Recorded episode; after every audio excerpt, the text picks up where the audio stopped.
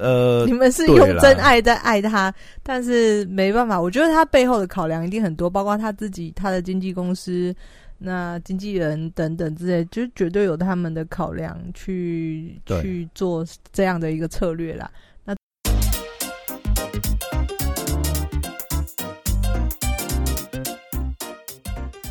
欢迎回到时间管家是，我是你大师兄 Poya，在我身旁是解救任性的。嗨，大家好，我是肖凯丽。咦下次我要用换成切成英文频道，什么切成英文频道？我要每一次创造一些有趣的开场。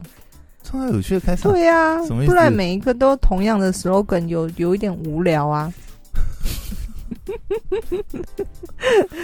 好 诶、嗯好，今天要我们要干嘛呢？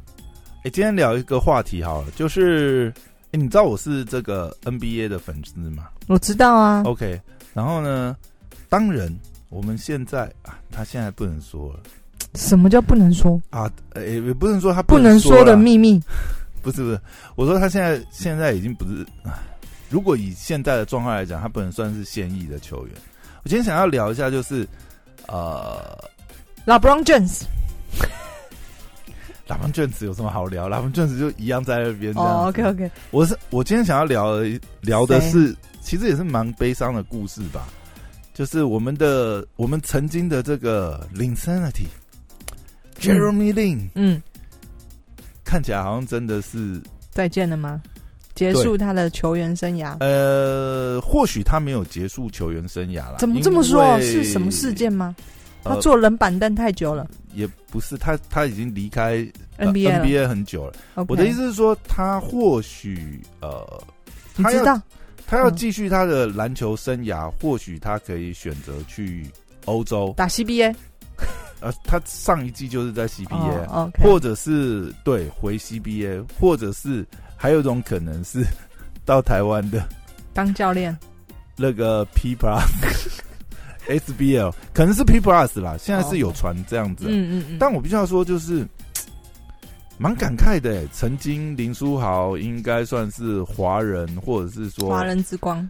对，就是大家会非常的，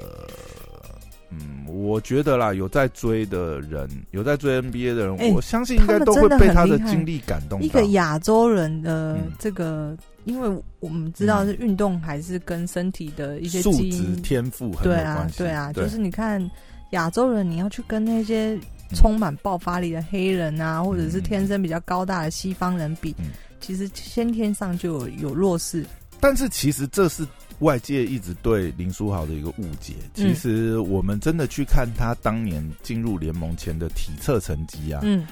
其实呃，他的很多，比如说他的速度啊、爆发力啊、持球的运球速度那些，其实跟当年的选秀状元江沃比起来，嗯并没有输，甚至有些项目甚至还是赢。所以其实我们可以这样讲啊，呃，林书豪一直被外界误解，他可能呃天赋上、体能受到华人的基因影响，但是他真的用他的数据呃体测的那些数据来讲，其实他就是一个黄皮肤的黑人。嗯我们可以这样讲，就是呃，我我讲的是呃，当年他还没有受过大伤，嗯。正要进入 NBA 的时候，嗯。其实他的爆发力是会让大家吃惊的。嗯，就是甚至就是说，当时呃，我们可能可以回想，当时他会有林森体这样子的封号，也是他那个时候从一个落选的球员到被迁入联盟，然后又一再的被 Wave，就是他原来是勇士嘛，又被勇士这个就是挥弃，然后呢，他又进到呃火箭，又被挥弃，最后因为尼克当时人手不足，他们很多球员受伤嘛，就捡了林书豪。啊，他那个时候刚去尼克的时候，其实表现也呃，就是上场时间也很有限，他也没有打出什么成绩。眼看呃，他又将再次被裁，而且这次被裁基本上就是可以宣告他当时就会、就可以跟 NBA 说拜拜了。没想到他在最后要被裁的那场比赛之前，发生了奇迹，就是我们知道那十天的林森尔体的疯狂事件，他打出了前所未有的侵略性，对他来讲可能也是放手一搏，再加上他他其实天赋的爆发力就是比想象中的好。嗯，其实是当时是会让呃很多那些球员来讲，因为不熟悉他的路数嘛，他并不会是出现在任何赛前的评估里面，所以大家其实并不了解，其实林书豪的优势就是在他的突破切入这些东西，而且他当时的打法可能也是一种没有明天的打法了，所以他的对抗性也会让人吃惊。我们可以看到，如果回头去看林森尔体那一段的呃回放录像的话，你会发现。不管是爆发跟切入后碰撞后的这个放篮什么，的确在体能上是会给大家很颠覆的那个印象。反而是其实我们可以看到这几年来的走向，呃，球员会越来越成熟嘛。那通常我们会对应该说一般的印象，对林书豪的印象都是觉得说，哦，他其实是一个平头脑打球的球员。他的体能可能没那么好，他其实是靠球商，但是我们实际上回头来看会发觉，其实必须说林书豪或许他是他是受他的体能天赋爆发力而成功的一个球员，因为我们会发觉就是你回头这样来看，其实就控场方面，其实苏跑并没有在这方面展现特别突出的天赋，因为我们可以看到许多。呃，我们讲控球后卫好了啦，很多知名的这个名将，或者比如说 John Stockton 好了，嗯，或者是说呃以地板流为主的以前，比如说 Isaiah Thomas，嗯之类，他当他们受过大伤，然后没有爆发力的时候，他们还是哦，比如说像现在的 Roger Rondo 也是，就是他们虽然。已经不复年轻的时候的爆发力，但是他们依然可以用他们成熟之后的控场能力，或者是说对整个呃球队的战术体系、对手的战争体系、战斗呃的呃战术体系都有很完整的了解。哦，比如说像 Rondo，我们最近很多比赛就可以发觉，就是说他到了快艇之后，帮助快艇很多，甚至有的时候在听到对方喊的战术，马上就可以布置跟大家讲说，哦，对方要出什么战术，我们应该要怎么去破解，怎么去站位、跑位，甚至提前破局，叫出对方的这个进攻手段之类，让对手就是很难以回应嘛。那这些反而是我们可以，当然现在其实对于呃林书豪他整个生涯来讲，已经快到盖棺论定的阶段了啦。我们大概回头去看，的确来讲评价大概可能会是这样子的。再加上他受过几次大伤之后，其实呃以这次他其实呃他今年其实真的是很想要重返 NBA。像去年当然是他几岁了？今年？他诶，三十林书豪应该已经，他好像已经三哦，他三十三岁了。嗯嗯，他三十，所以其实三十三岁其实也是一个蛮尴尬的年纪啦。这样讲就是，嗯，他上一季当然也是有点因为疫情的关系，他选择去了 CBA 打了一季。嗯，那在 CBA 那季，其实他的表现，我想。呃，如果以 CBA 洋将的这个呃角度去看的话，他可能呈现的数据并没有那么的优秀或突出。但是我们也可以看到，在 CBA，因为他是一个很特殊的存在，所以所有球员都会想要呃压过他、打败他，甚至就是用很粗鲁的手段。因为我们可以发觉，其实林书豪在 CBA 的时候，很多吹判对他来讲没那么公平。那当然，在这种的压力打法下面，他的表现的确是也会受到影响。这一点我实在是有点搞不懂。天哪，你居然去追了 CBA？是他在 NBA 都已经是有被打压的情况，跑到 CBA 一样被打压，然后一样得不到裁判哨音的这个呃青睐哈。这个事情实在是，我觉得如果就林书豪的生涯来看，我们来看这件事情是真的是对他是非常不公平的。嗯，好，那讲回来就是呃。虽然说他上一季在 CBA，我想呃成绩上应该说整个看下来，他还是有一定的实力。就是嗯，或许他已经回不到林森的体那个时候，就是呃他可能可以是呃非争冠球队里面称职的先发，嗯或者是至少是呃有贡献的轮替球员这样等级的实力，但呃可以发觉就是说他这次也怀抱了很大的决心，就是他放弃高薪嘛，因为其实 CBA CBA 的签约金还是一定是会比发展联盟高，但是他最后选择留在美国继续打发展联盟，而且他这次在发展联盟其实也是打出蛮不错的成绩。呃，平均下来一场也是十九点八分，然后六点四助攻。我记得他的两分跟三分命中率，三分命中率这个甚至不是还接近蛮好四成。的吗？对，其实是很好的数据，而且其实以今年的就是发展联盟 G 联盟来讲，得分榜前十一名只有林书豪没有拿到任何的 NBA 合约，因为还有一种是打工合约嘛，就十天短约，有的时候球队呃很多人受伤的时候，临时就是需要有球员来顶替。那也有可能就是发个十天短约，嗯，先测试看能不能融入球队。但是林书豪这次连这样子的呃十天短约都没有拿到。但我想，呃，当然也很多考量，就是包含他的年纪，或者是说，其实从 G 联盟的比赛可以看到，发展联盟的比赛可以看到，就是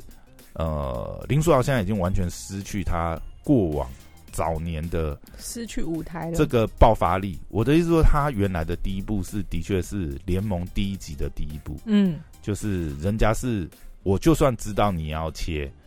我可能还是挡不住你啊，因为你的爆发力如果是那种顶级的程度，但是我们可以看到现在书豪来讲，他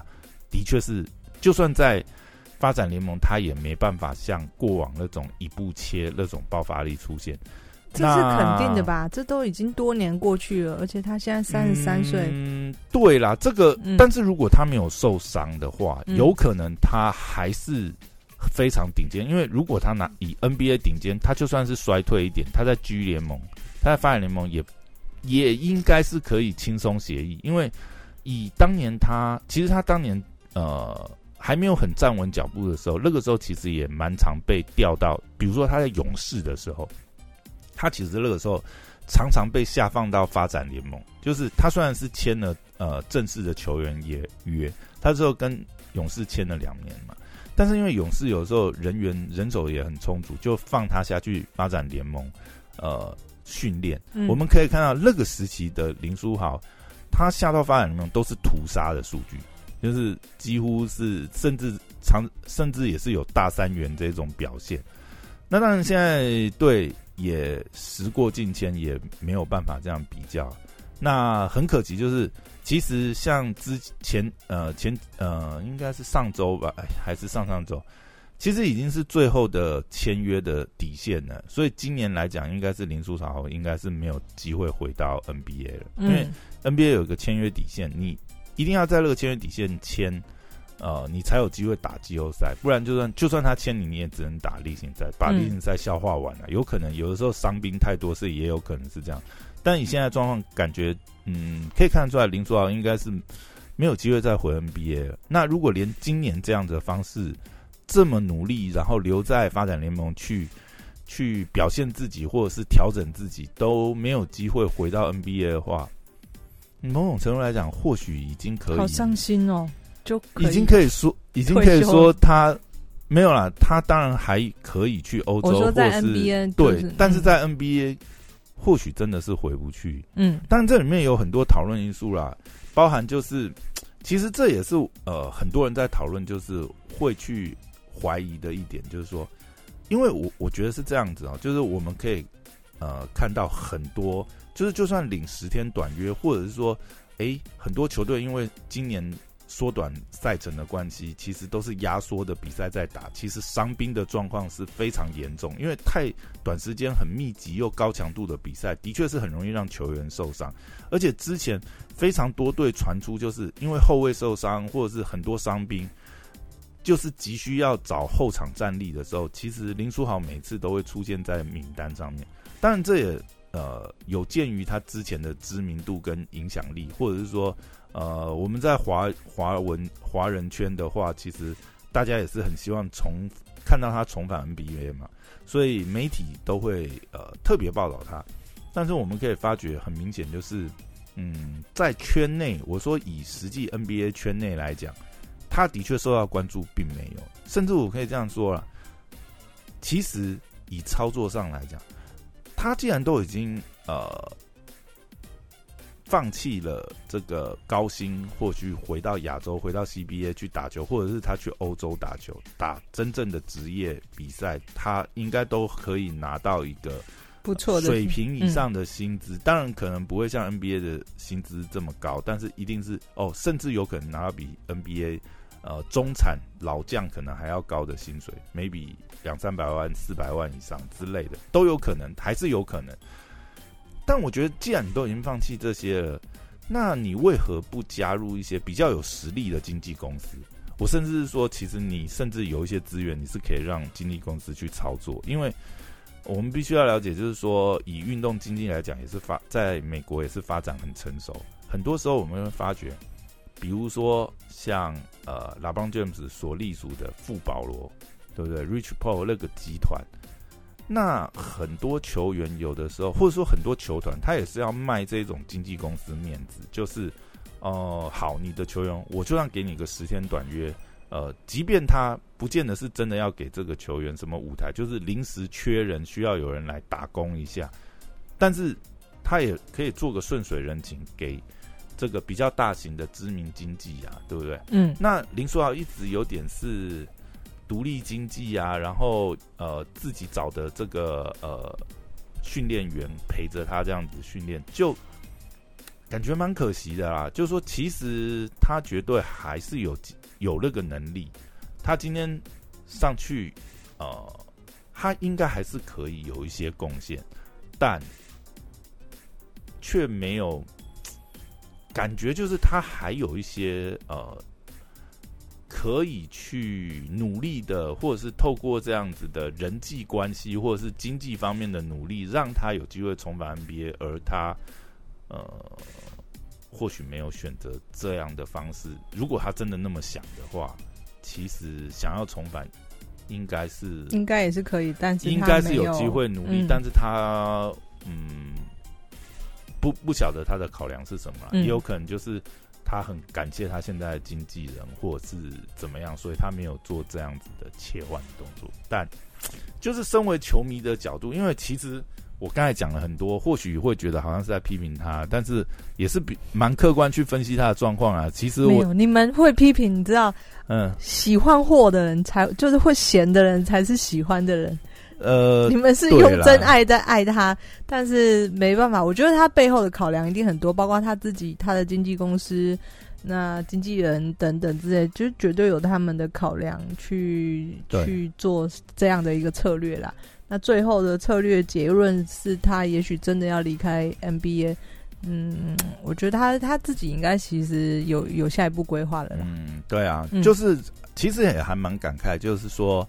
哦，曾经他带给我们那么多感动，而且他的确也曾这样子把姚明放在哪里，姚明不也就离开了 NBA？哎，那不一样，姚明的状况是。姚明的确，糟糕，我又扯开话题了。没有，没有，没有，没有。嗯，其实姚明也是，呃，我觉得华人华人圈真的很热爱篮球的人，一定也很多人喜欢姚明，因为他连我不热爱我都觉得。你你光 看他访谈就知道，姚明是一个非常风趣幽默的人。嗯，而且以实力上来讲，呃，我必须要讲，姚明是真正实质意义上，他曾经有，或许那个时间很短暂，但是他是曾经有统治联盟。到达这种等级的球员，只是说当人伤病的原因，而且他那个时候，我为什么说他是实质上真的意义上华人有统治联盟，是因为当时的各大中锋，那还是一个中锋可以呼风唤雨的时期，联盟的主流上。但那个时候，比如说欧尼尔已经因为伤病的关系，还有年龄的关系，他的竞技的水平已经下滑很多。但是以当时姚明来讲，姚明真的是人挡杀人，佛挡杀佛。只可惜在他最有机会接下联盟这个呃统治联盟的时间点，他自己也受到伤病的影响。但我觉得，呃，姚明跟林书豪带给我的感动，就我个人来讲，我觉得不不要讲伟不伟大，因为对所有人来讲，他们都是非常伟大的球员。那每个人的呃可能角度不一样，但对我来讲，林书豪是非常特别的存在。我的意思说，他不像你，你知道，姚明可是选秀状元进入 NBA 的，这个我不知道。他是他是应该说，大家都预期到姚明就是有那样统治联盟的实力，他是以那样的期待被加入联盟，然后一一二实现了他的天赋。当然，这必须要说他也非常努力，然后他也的确有那个天赋。但是林书豪不是，林书豪是标准的 underdog，他完全应该说以他的穿着草鞋在打球，以他的没有关注，以他的生涯来讲，我们真的要讲，你可以回头，嗯，我们回头看林书豪当初是没有拿到大学奖学金，嗯，然后跑到哈佛大学打篮球。我们有看过哪个 NBA 球星去哈佛？你一定你不是去杜克去什么？对不对？你你一定是去这种啊，密西、密西根啊，嗯然后杜克啊这种知名传统项。那为什么？其实也就应了刚才讲的，你不能不说里面一定有一些，嗯，可能就是种族上的因素，就是天生呃，应该说就是有一些刻板印象。他在大学时代时代就没有被人家期待他真的能够发挥他的影响力，但他挺过来了。好，挤进了 NBA 的窄门，从一个落选秀，然后因为夏季联盟的表现很突出，然后到他最后要被裁之前，他又大爆发。我想林书豪爆发的那一段时间，他绝对是他不管他那个时候展现出来的技术水平，或者是他那个时候的影响力，真的只能用奇迹来形容。所以他真的是非常特别的存在。当然，我们身为球迷，我们真的很希望，就是说，在看到他可能绽放火花，或者是呃，就他还有一个舞台吧，去展现他自己。但今天录这一集，其实我觉得也蛮感慨，就是嗯这个话题我也是想了很久，就是觉得还是应该聊聊，就真的觉得呃蛮感慨的吧。但是嗯他的他的整个呃生涯的历程，我觉得还是非常励志啊，并且现在我们可以发觉，就是说呃种族的议题，包含现在其实在美国也发生很多亚裔被欺负，亚裔被嗯欺负，他也是主动站出来发声，而且他也有那个，我觉得他也有那个呃声望跟知名度跟这些，就算怎么样好了，他现在能够呃有这样的影响力，去让这个呃社会看到重视这件事，重视这件事情，我觉得还是一个很大的成就。嗯。那我们也希望就是，呃，接下来他的生涯可以顺利，不管嗯他是决定回亚洲，或者是甚至去欧洲延续他的篮球生涯，我们都还是希望可以看到他再次为为我们说，对嗯。打出他。嗯，想要打的那种嗯篮球，嗯我我觉得，而且我真的希望他能够在比赛中受到我从你的眼睛看到，你真的是一个很始终的支持他的球迷，是啊，虽然我讲了这么多，但是我真的是希望很他感慨。希望他好啊，嗯嗯哎呀。真的，呀，好，今天就大概录到这边，谢谢，谢谢，拜。拜拜